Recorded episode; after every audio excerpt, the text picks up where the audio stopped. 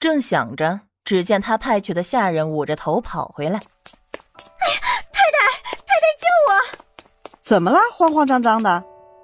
张太太皱眉问道：“我去问了一声少爷起了没，没想到惹恼了少爷，拿着桌上的茶壶就往我身上砸。”下人身上湿淋淋的，捂着头的手放下，血就顺着额头流了下来。张太太看见那血，心里有些犯恶心。那肯定是你声音太大，吵醒了少爷。少爷没睡足，是要发脾气的。快下去上点药。换身衣裳，他撇撇嘴，说完又给拿赏钱，打发了人走。这心里面却更加的不舒服了。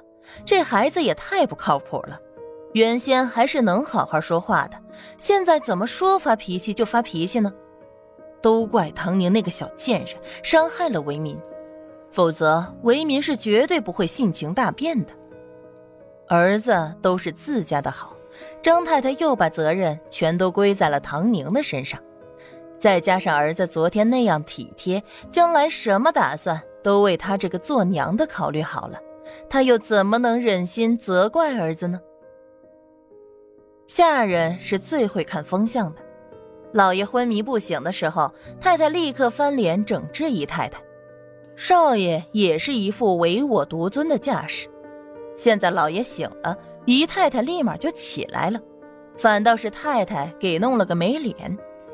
少爷嘛，整天就知道和女人混在一块儿，胡天胡地。目前看来，还是老爷和姨太太这一波更加有吸引力。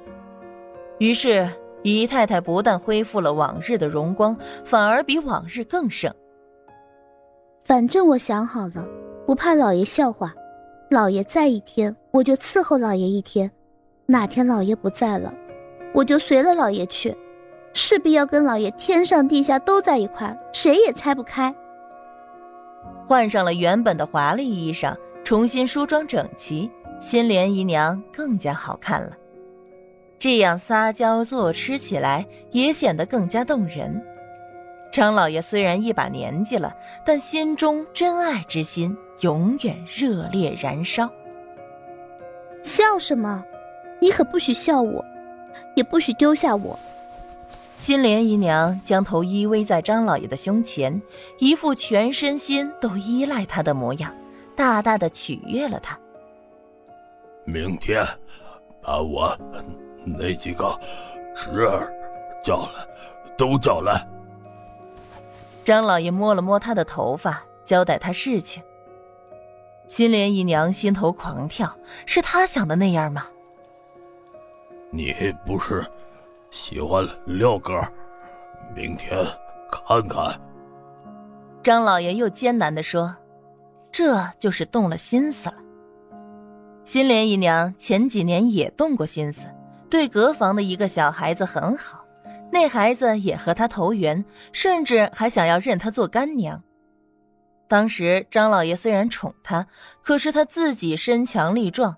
再加上还有个儿子，看上去也斯文俊秀，不像个脓包，这就让新莲姨娘打消了这些心思。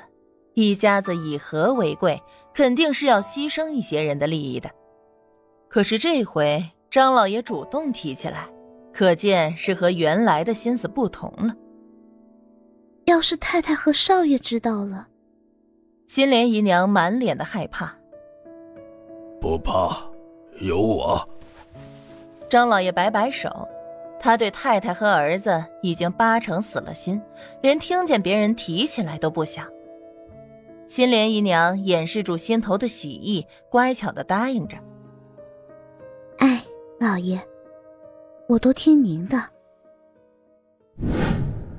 后院里的张卫民终于起床了，边起还边骂：“狗奴才！”不长眼睛的狗东西，没看到本少爷在休息，还敢来打扰，真是什么人都敢骑在我脖子上拉屎了，非要给他点颜色瞧瞧不可。如果有熟悉张为民的人在，肯定就能察觉出他的状态不大对头。可是他身边是程玉芬，程玉芬是什么人呢？正常人在他眼里那就是有毛病，反而就是张卫民这样肆意妄为的，在他看来，那才是真的有本事。至于那个无故挨打的下人，那关他什么事儿呢？反正他会跟在张卫民的身后享福就对了。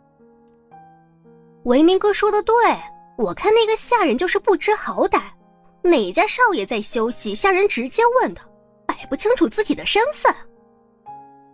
程玉芬知道张卫民的心结在哪儿，他眼珠子一转，继续说道：“就像我大姐，看不清楚自己的身份，以为维民哥肯忍让他就是他有理了，也不知道外面人会怎么笑话他。”先让他得意去吧，过了这一两年，等到外边的野男人把他的钱骗光，他说不定还要回来求维明哥呢。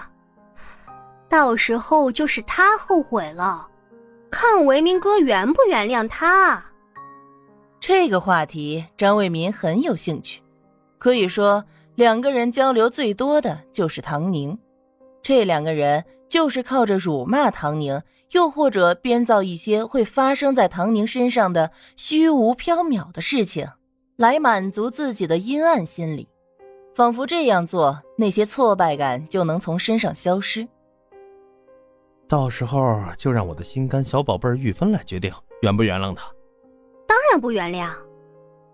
程玉芬果断的说完，看见张卫民的脸色不大好，连忙弥补：“我是说不能轻易原谅他。”毕竟他这么对待我们，伤透了你的心，我怎么能不心疼嘛？可她又是我姐姐，我总归是要原谅他的，可是也不能太过轻易的原谅，那样他得不到教训，万一以后还犯同样的错误呢？我可承受不起你再次被他伤害的事情。不愧是我的小宝贝儿，比你姐姐懂事太多了。